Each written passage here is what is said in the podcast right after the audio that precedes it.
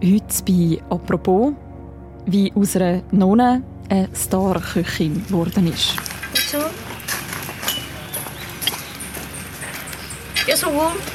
Das Kochen hat Jongkwan Sinim als Nonne in einem buddhistischen Tempel in Südkorea gelernt. Völlig abgelegen, mit Produkten aus dem eigenen Garten und nur vegan. Sie hat kein Restaurant, Sie hat keine Michelin-Sterne.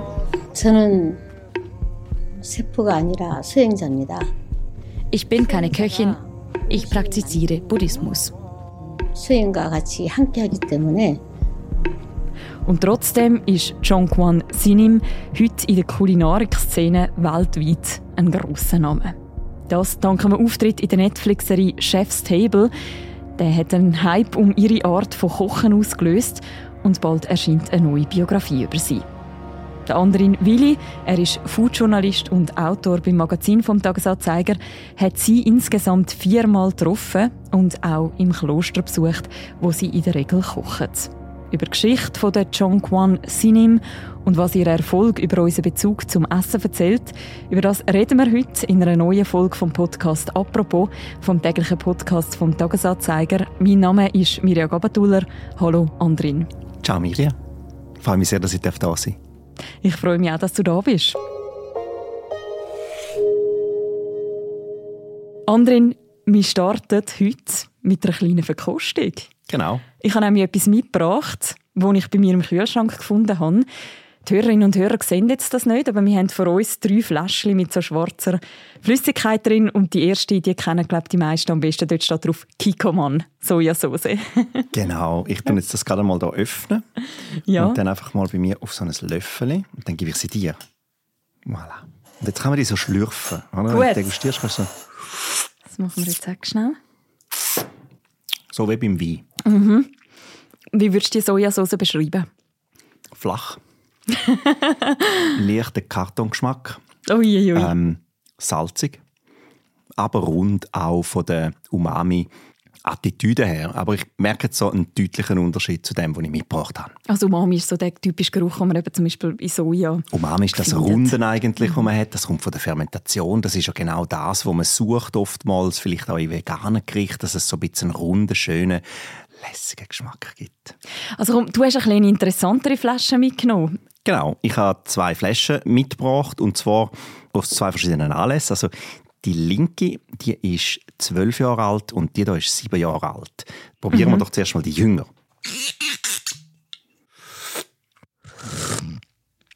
Das ist eine andere Geschichte, oder? Ja, das ist eine andere Geschichte. Also da bin ich jetzt gespannt, was du sagst. Ja, es hat viel mehr Tiefe. Also wenn du vorher gesagt hast, flach. Es ist viel schwieriger gleichzeitig auch den Geschmack zu beschreiben, weil es mehr ist wie nur salzig. Schau mal, ich habe fast Hühnerhaut. Hi. Es ist Wahnsinn. Also es ist sehr lang anhaltend, oder? Es ist sehr vielschichtig. Es hat unglaublich viele verschiedene Momente. drin. Einmal hat man das Gefühl, es ist so salin oder so crispy, salty.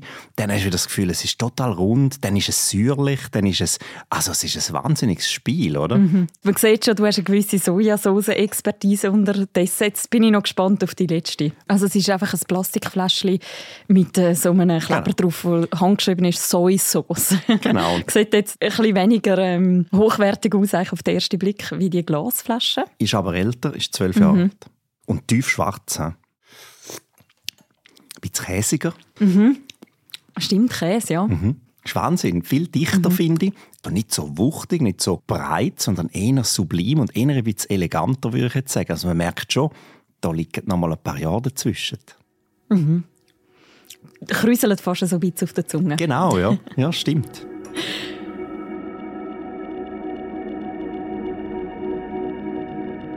Andrin, wieso wir da die ganze Sojasauce probieren, das müssen wir jetzt vielleicht mal auflösen für die Hörerinnen und Hörer. Du hast nämlich im April von dem Jahr in einem Kloster in den Bergen von Südkorea verschiedenste Sojasauce können durchprobieren, die zum Teil wie die seit Jahrzehnten gelagert worden sind. Was hast du in dem Kloster über Sojasauce gelernt, was du vorher noch nicht gewusst hast? Ich habe wahnsinnig viel über Sojasauce gelernt. Vor allen Dingen habe ich gelernt, wie man Sojasauce macht. Ich habe aber auch gelernt, dass das etwas ist, wo wahnsinnig viel Zeit braucht, dass das etwas ist, wo wahnsinnig viel Know-how braucht, ob schon der Prozess selber sehr, sehr simpel ist.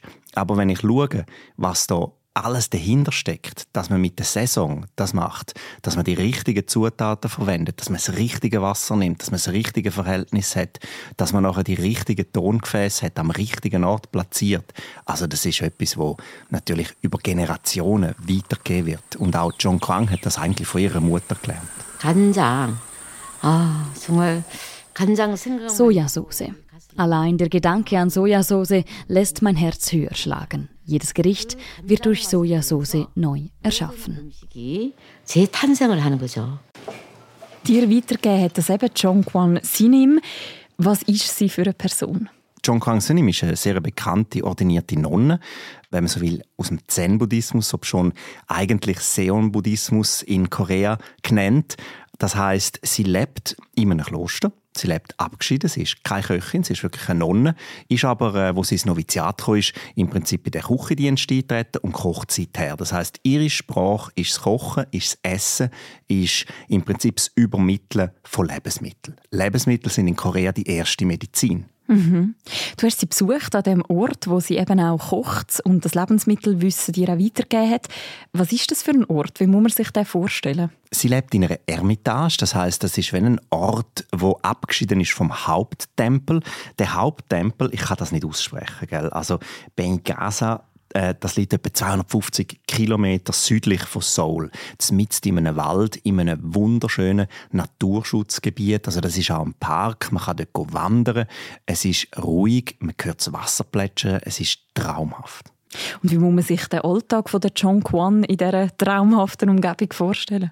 Ihr Alltag ist diametral anders als der Alltag von anderen Mönchen, die wirklich sehr einen geregelten Alltag haben. Da gongt es am Morgen früh schon mal und dann steht man natürlich auf und dann wird sehr viel meditiert. Meditation ist auch bei John Kwang natürlich etwas sehr, sehr Relevantes und Wichtiges, aber ihren Alltag ich würde sagen, sie ist ein bisschen im Laufe der Jahre zu einer Spezialnonne, zu einer Nonne vom öffentlichen Leben geworden. Mhm. Wie es zu dem gekommen ist, das will ich jetzt mit dir anschauen. Und für das können wir vielleicht anfangen mit dem Ursprung von deiner Reise. Wieso bist du nach Südkorea gereist? Der Ursprung vom Ganzen ist eine Netflix-Sendung, Chef's Table heißt die.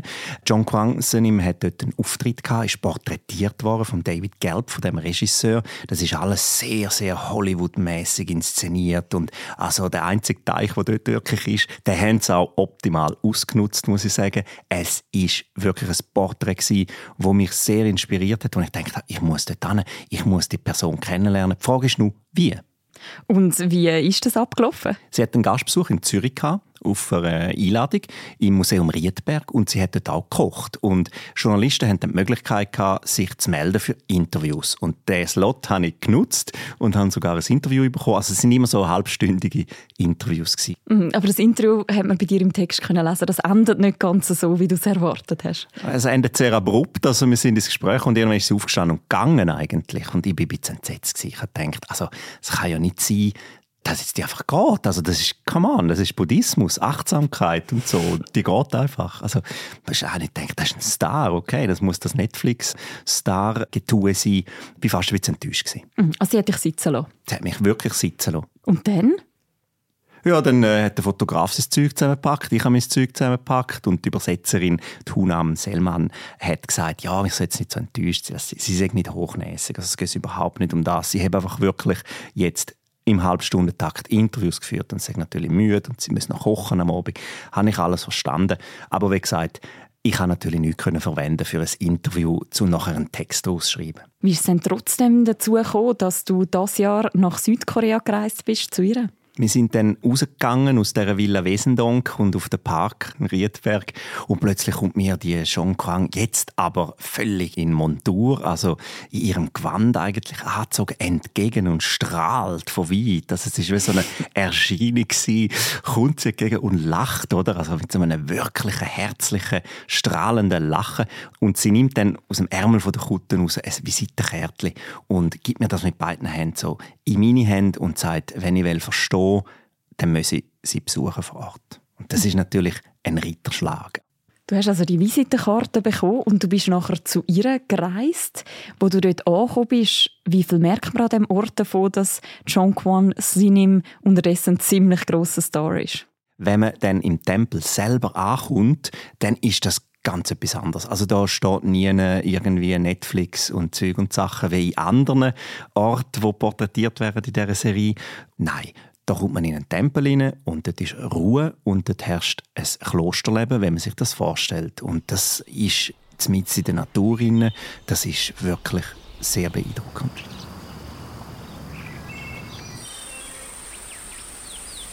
Du hast auch dich damit auseinandergesetzt, wie John Kwan zum Kochen gekommen ist. Was hast du über ihre Geschichte erfahren? Sie ist sehr früh ins Kloster. Das heißt, sie ist von der Familie weg, hat sich für den Weg entschieden. 1975 ins äh, Noviziat beitreten, hat sehr viel von ihrer Mutter gelernt, zum Beispiel auch, wie man Sojasauce macht. Also das ist etwas, was sie im Praktizieren gelernt hat, also nicht aus Büchern.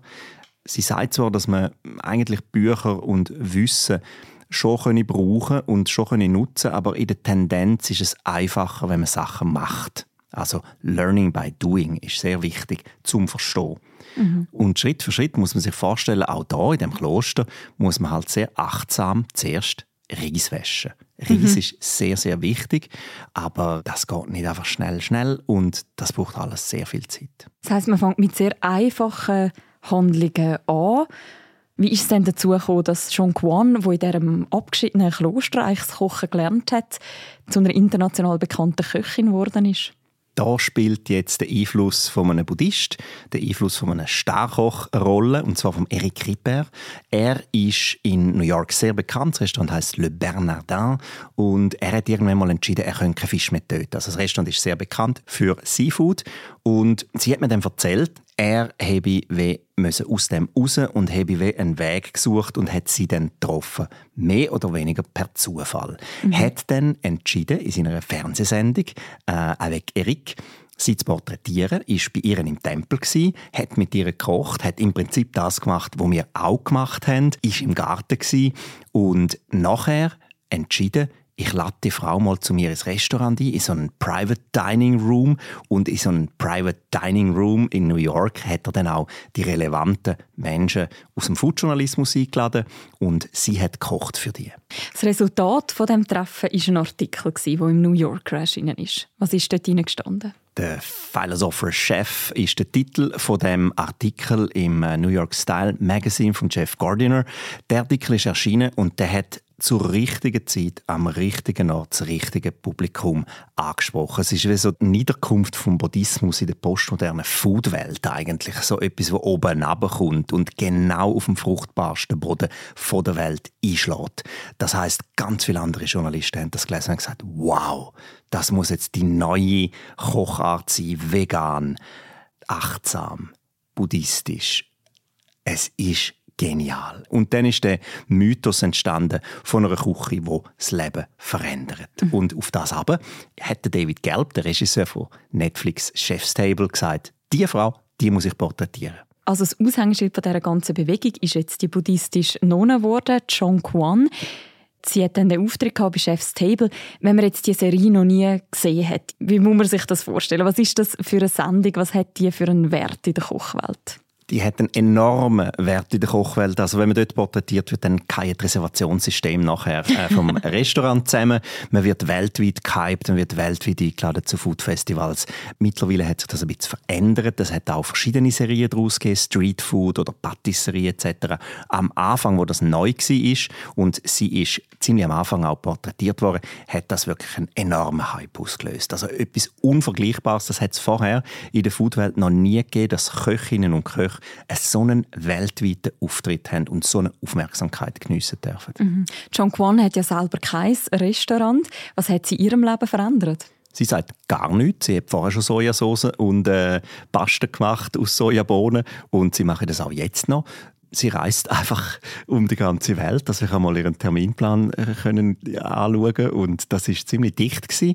Sie hat schon ein spezielles Leben jetzt und sie hat eine Sonderstellung. Trotzdem, sie behauptet, es habe keinen Einfluss gehabt. Sie tut auch nicht missionieren und trotzdem ist sie natürlich auf eine Art jetzt auch eine Missionarin, eine, wo aber eben über das Kochen kommunizieren tut. Mhm. Gehen wir nochmal zurück zu deinem Besuch in Südkorea. John Kwan kocht die sogenannte buddhistische Tempelküche. Um die ist ja eben auch der Hype entstanden. Was hast du bei deinem Besuch vor Ort über diese Art vom Kochen erfahren? Das ist eine 1700 Jahre alte Tradition. Das ist etwas, wo man nicht einfach so schnell, schnell versteht. Also ich habe dann verstanden, dass ich muss angehen, um es wirklich zu verstehen. Man kann das nicht exportieren, man kann das auch nicht versuchen nachzubauen an einem Essen, obwohl es natürlich immer eine Eintrittskarte ist, zum Verstehen, wie sie denken etc. Da gibt es am Frühstück eigentlich ganz viele einfache Sachen. Auch das Mittagessen ist sehr pünktlich. Man isst zu vordefinierten Zeiten und auch das Nachtessen relativ früh. Es ist eine vegane Küche und es gibt auch fünf verbotene Gemüse. Also alles, was Meditation stört, ist verboten. Das ist so Knoblauch und Zwiebeln und so Sachen. Mhm, also alles, was so ein bisschen den Magen quasi könnte aufregen Wo zu viel innere Hitze produziert, wo einem ablenkt vom Meditieren. Die ganze Küche richtet sich streng nach diesen Zeitplänen auch im Tempel aus. Das heißt, man muss wirklich sich vorstellen, das sind Leute, die sich hauptsächlich mit der Meditation beschäftigen. Zeit spielt aber auch noch eine andere Rolle in dieser Küche. Zeit ist die zentrale Zutat in dieser Küche. Es geht eigentlich alles um Zeit. Es geht aber auch um Energie. Energie ist das, was durch unsere Hände in die Nahrung hineinfließt. Und das, was der Boden selbstverständlich, also der Garten, hergibt. Das, was die Umwelt hergibt. Jedes Insekt, die ganzen Mikroorganismen im Boden schauen, dass der Spinat eben nicht einfach ein Spinat wird, sondern ein spezieller Spinat wird.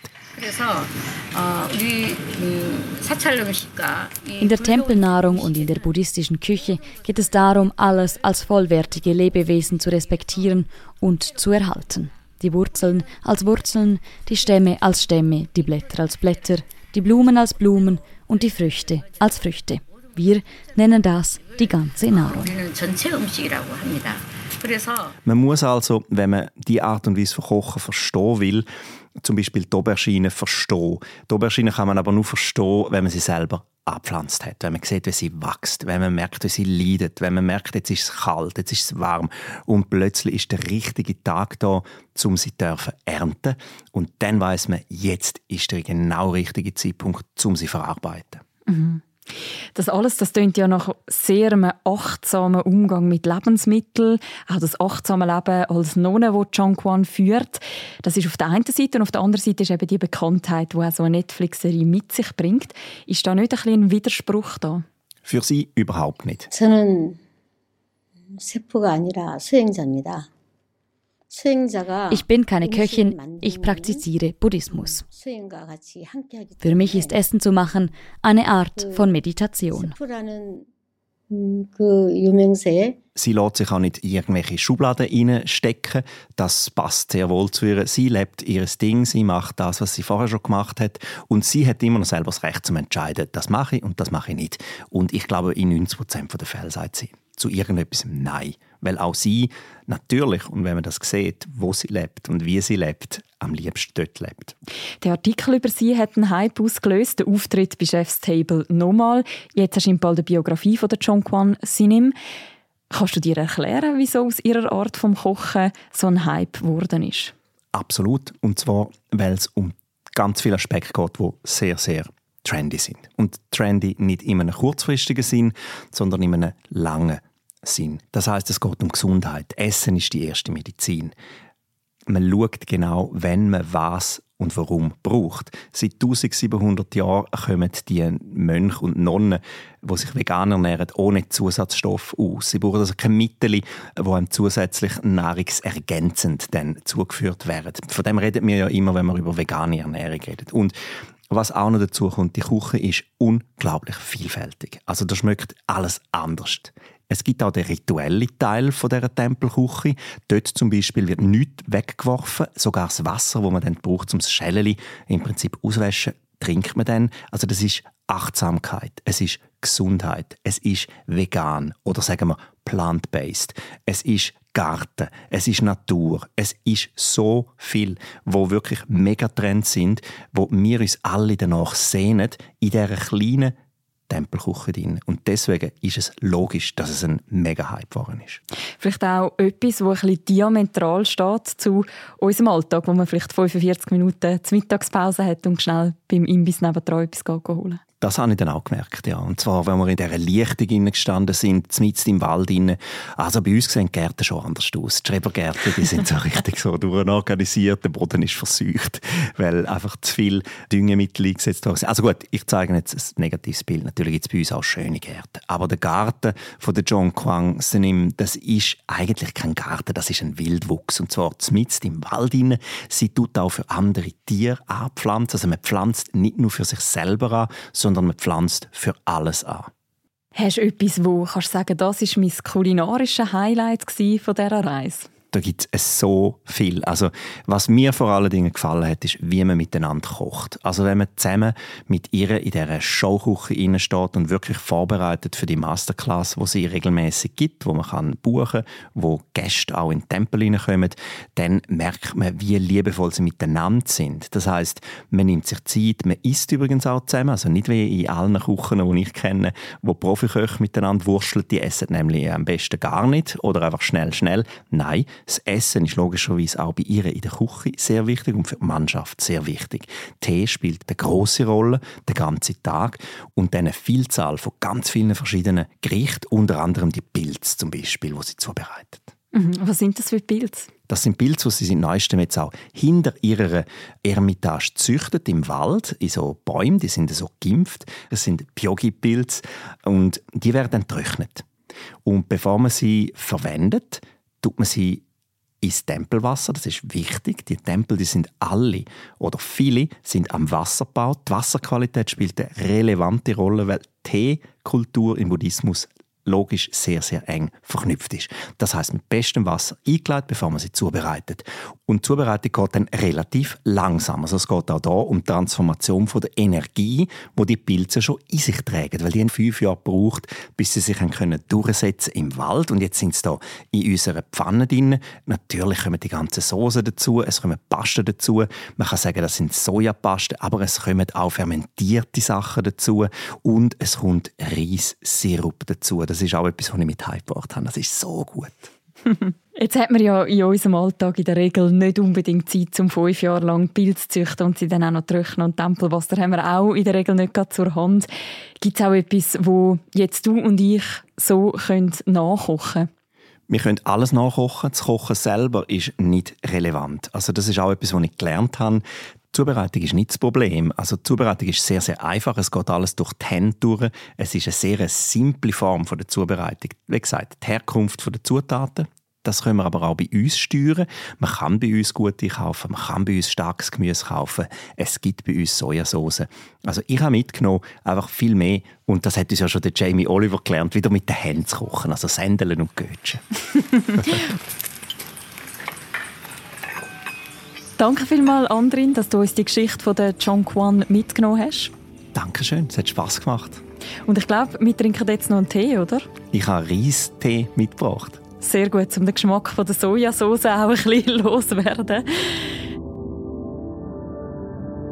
Wer noch das ganze Porträt von Andrin Willi nachlesen über John Kwan Sinim, man findet den Link dazu auch im Beschreib zu deren Episode. Erschienen ist sie im aktuellen Magazin vom Tagesanzeiger. Und das war die heutige Folge vom Podcast «Apropos». Die nächste Folge von uns, die hören ihr morgen wieder. Bis dann, macht's gut. Ciao miteinander.